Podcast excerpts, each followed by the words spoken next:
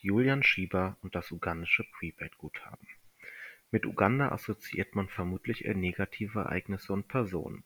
Viele werden an Idi Amin denken, ein schrecklicher Diktator, der seine Feinde angeblich den Krokodilen zum Fraß vorwarf. Auch die Entführung des Air-France-Fluges 139, welche auf dem ugandischen Flughafen in Entebbe ein blutiges Ende nahm, wird dem einen oder anderen ein Begriff sein. Uganda ist ein Land mit einer langen Leidensgeschichte. Auch nach der Absetzung Amins im Jahre 1979 konnte sich das Land politisch sowie gesellschaftlich nie wirklich stabilisieren. Vor allem die sogenannte Lord Resistance Army kurz (LRA) sorgte im Land fast 20 Jahre für Aufruhr. Diese wurde von Joseph Kony als Widerstandsbewegung gegen die ugandische Regierung um den Präsidenten Museveni gegründet, mit dem Ziel, einen Gottesstaat basierend auf den Zehn Geboten zu errichten.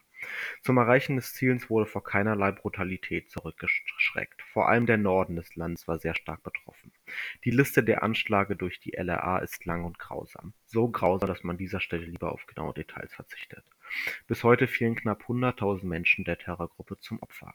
Schätzungsweise wurden 70.000 Kinder von der LRA verschleppt, misshandelt oder als Kindersoldaten rekrutiert. Jungs wurden dazu gezwungen, ihre Mütter umzubringen und Mädchen mit den Kämpfern zwangsverheiratet oder gar als Sexsklavinnen gehalten. Die LRA gilt in Uganda als weitgehend verdrängt und ist bis auf wenige Ausnahmen nicht mehr im Land aktiv. Ich glaube, man liegt nicht falsch, wenn man sagt, das ugandische Volk ist zutiefst traumatisiert. Uganda ist ein wunderschönes Land wunderschön auf mehreren Ebenen. Das erkannte seinerzeit auch schon Winston Churchill, der das ostafrikanische Land Perle Afrikas taufte.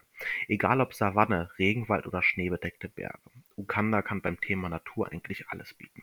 Dazu kommt eine unglaublich gastfreundliche Bevölkerung. Egal ob in der Hauptstadt Kampala oder einfach auf dem Dorf, wir wurden immer mit einem Lächeln empfangen und wie die eigene Familie behandelt.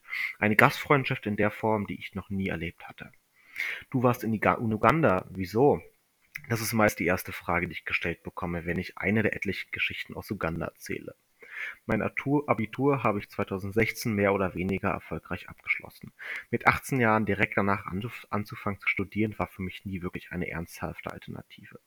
Wie es mittlerweile in meiner Generation fast schon üblich ist, wollte ich unbedingt die Zeit nach dem Abi im Ausland verbringen. Zu Beginn fasste ich klassische Ziele ins Auge: Work and Travel in Australien, Roadtrip durch Amerika, Paradiesurlaub in Thailand. Alles Reisen, die vermutlich ebenfalls unvergesslich gewesen wären, aber für mich irgendwie zu 0815 gewesen wären. Mitten in der Abi-Lernphase kam ein Kumpel auf mich zu und erzählte mir von einem Projekt in Uganda. Sie wären bisher schon sechs Leute und würden noch nach zwei Mitreisenden für die vier Wochen in Uganda suchen. Ohne weiter drüber nachzudenken, sagte ich zu. Uganda kannte ich bisher nur aus dem viralen Video Kony 2012, sonst konnte ich echt wenig über das Land sagen. Als Fußballfan hat man auf Reisen oft einen Blick äh, auf den Fußball im Land. Zumindest geht es mir so und ich versuche eigentlich auf jeder Reise etwas über den lokalen Fußball aufzuschnappen, oftmals bestimmt auch zum Leiden meiner Mitreisenden. Auch in Uganda war es dieses Mal nicht anders. Schon früh auf der Reise erkannte ich, dass vor allem die Premier League sehr beliebt ist. Egal, wo du dich aufhielst, du konntest dir ziemlich sicher sein, dass du um die Ecke jemanden im Trikot eines englischen Vereins antriffst. Vor allem Chelsea und Manchester United sind in Uganda extrem populär. Auch die Bundesliga ist kein unbeschriebenes Blatt, sodass auch Leute im BVB- oder Bayern-Trikot anzutreffen sind. Die Ugandan Super League, eine eher semi-professionelle einheimische Liga, genießt im Land wenig Aufsehen und steht eher im Schatten der ausländischen Top-Ligen. Viele Spiele der ugandischen Liga werden live auf der Facebook-Seite des Verbandes übertragen. Dass Facebook Live und Fußball keine gute Kombination ist, sollte vor allem uns Herr Tarnan klar sein. Doch nun zurück zur eigentlichen Geschichte. Die ersten Tage in Uganda waren ein absoluter Kulturschock.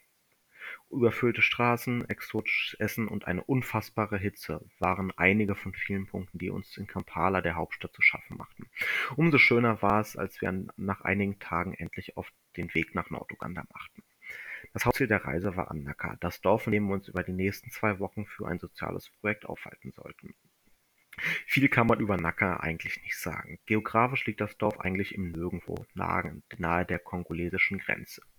Selbst in der nächsten größeren Stadt, Gulu, knapp 30 Minuten entfernt, zuckten die meisten Leute nur mit den Schultern, wenn man den Namen nannte. Das knapp 1500 Seelendorf ist eine lange Straße mit mehreren Gewerben, zwei Restaurants, zwei in Anführungszeichen Hotels und vielen Lehmhütten auf beiden Seiten. Zu Beginn unserer Zeit in Nacka wurden wir häufig mit schiefen Blicken angeschaut. Das anfängliche Misstrauen im Dorf legte sich jedoch ziemlich schnell und es wurde alles getan, um uns so gut wie möglich in die Dorfgemeinschaft aufzunehmen. Zum Beispiel haben wir unseren, haben sich unsere Namen sehr schnell rumgesprochen, sodass wir manchmal von Fremden auf der Straße mit Namen gegrüßt wurden. Teilweise war das echt skurril. Der erste Bundesliga-Samstag der Bundesliga-Saison 2016/17 ging relativ spurlos an mir vorbei und ich checkte abends nur die Ergebnisse. Hertha spielte sowieso erst am nächsten Tag und ich hatte es bis dahin sehr genossen, ein paar Tage offline zu sein. Der Morgen des Saisonstarts verlief unspektakulär. Der Wecker klingelte wie gewohnt um 7.30 Uhr morgens.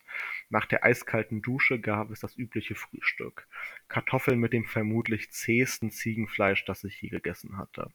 Ich glaube, ich hatte davor auch noch nie in meinem Leben Ziegenfleisch gegessen. Wenn es gut lief, konnte man das Essen ohne Sandrückstände genießen, was jedoch eher selten der Fall war. Der Stromgenerator der Unterkunft wurde meist gegen 8 Uhr für zwei Stunden angeschaltet, sodass wir unsere Handys in dieser Zeit laden konnten.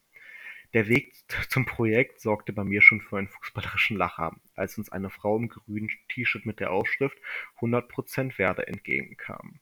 Viel gab es an diesem Sonntag nicht zu tun. Nach ein paar Umbauarbeiten und einer kleinen Partie Fußball mit den Schulkindern hatten wir bereits um 15 Uhr Feierabend. Bis zum Hertha-Spielen waren es noch knapp zwei Stunden und in mir baute sich die Hoffnung auf, das Spiel doch noch in irgendeiner Form mitverfolgen zu können. Schräg gegenüber von unserer Unterkunft befand sich ein bemaltes Holzschild mit der Aufschrift „Sports Bar and Grill – Football Live“ und ein Pfeil, der hinter das Haus führte. Da ich wenig zu verlieren hatte, entschied ich mich, dem Ganzen eine Chance zu geben. Knapp eine Stunde vor dem Anpfiff machte ich mich auf den Weg auf die gegenüberliegende Straßenseite. Eigentlich wurde uns abgeraten, hinter die Häuser reinzugehen, da es dort gefährlich sei.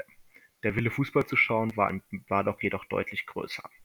Hinter dem Haus befand sich ein kleines Gebäude aus Holz, was auf den ersten Blick starke Ähnlichkeit mit einem Stall hatte. Auf den zweiten Blick stellte ich fest: Es ist ein Stall. Vor dem Stall saß an einem Plastiktisch ein älterer Mann. Auf dem Tisch lag eine Kasse, eine Fernbedienung, mehrere Erdnusspackungen sowie Tütengin. Richtig, Tütengin. In Uganda wird Gin aus 100 Milliliter Tüten konsumiert. Als der Mann mich sah, schreckte er auf und begrüßte mich mit den Worten: „Hello, my friend, you're welcome“. Die 500 ugandischen Schilling, was knapp 10 Cent waren damals, die auf einem Schild als Eintrittspreis deklariert wurden lehnte er auch nach mehrfachem Bestehen meinerseits ab. Als wäre das nicht schon genug, drückte er mir eine Tüte Gin sowie Erdnüsse in die Hand. Als ich die Bar betrat, schlug mir ein stechender Geruch aus Schweiß, Alkohol und Heu entgegen. Bis auf den Heugeruch eigentlich kein Unterschied zu einer klassischen Hertha-Kneipe in Berlin. Es waren mehrere Plastikstühle und Bänke aufgestellt. Vorne auf dem Schild stand ein überraschend moderner, halbwegs großer Fernseher. Als ich leise Hello in den Raum rief, richteten sich schlagartig alle Augen der knapp 20 Männer im Raum auf mich. Ich fühlte mich wie ein Hertaner in der Union-Fankurve. Fehl am Platze. Um der Situation etwas entfliehen zu können, setzte ich mich auf einen der freien Stühle und nickte meinem Sitznachbar zu, der den Gruß mit einem Lächeln erwiderte und fragte, wo ich denn herkomme. Es entstand ein netter Smalltalk, der jedoch durch den älteren Mann vom Eingang unterbrochen wurde. Nun müsse über das Spiel abgestimmt werden, und er stellte sich vor den Fernseher. Zur Auswahl standen die Premier League und die Bundesliga. Mir wurde klar, dass ich gerade kurz davor stand, im tiefsten Uganda ein Hertha-Spiel live verfolgen zu können. Eine Hoffnung, die schneller wieder zersprang, als sie aufgekommen war. Bei der Premier League, welche natürlich zuerst genannt wurde, meldeten sich alle Gäste im Raum. Lediglich mein Sitznachbar wollte anscheinend lieber Fußball gucken, was er jedoch sicherlich nur aus Freundlichkeit sagte. So wurde der Fernseher auf West Brom gegen Middlesbrough umgeschaltet. Es war ja auch natürlich auch ein absolutes Topspiel. Ähm, es war jedoch ein sehr schöner Nachmittag und es entwickelt sich ein sehr interessante Gespräch über Fußball mit den anderen Gästen. Während auf dem Fernseher ein absolut langweiliges 0-0 vor sich hin plätscherte, verfolgte ich auf dem Handy im Live-Ticker das Hertha-Spiel. In der 60. Minute ging Hertha mit 1-0 durch Wladimir Darida in Führung, was ich lautstark mit den anderen, den anderen Gästen mitteilte, die sich spürbar mit mir freuten. Laut dem Live-Ticker schien es ein relativ ungefährdeter Sieg für Hertha zu werden. Es wäre nicht Hertha, wäre es dabei geblieben. Als die Push-Benachrichtigung über den Ausgleich in der Nachspielzeit eintraf, machte sich eine riesige Enttäuschung mir breit. Auch wenn es erst der erste Spieltag war, hatte man es mal wieder versaut. Dass ein paar Sekunden später die Nachricht eintraf, dass das Guthaben meiner ugandischen Prepaid-SIM-Karte alle war und ich das Internet nicht mehr nutzen konnte, kam mir eigentlich entgegen. Eigentlich entgegen. Ich konnte am Sonntag eh kein Guthaben mehr kaufen und war viel zu frustriert über das späte 1-1. Auch als ich am nächsten Tag wieder die Möglichkeit hatte, mir Guthaben zu kaufen, blieb ich lieber einige Tage offline. Das erste Mal Internet hatte ich vier Tage später, als wir die nächste größere Stadt Gulu besuchten. Nachdem ich alle WhatsApp-Nachrichten von Freunden und Familie beantwortet hatte, öffnete ich die OneFootball-App und klickte auf die Bundesliga-Tabelle.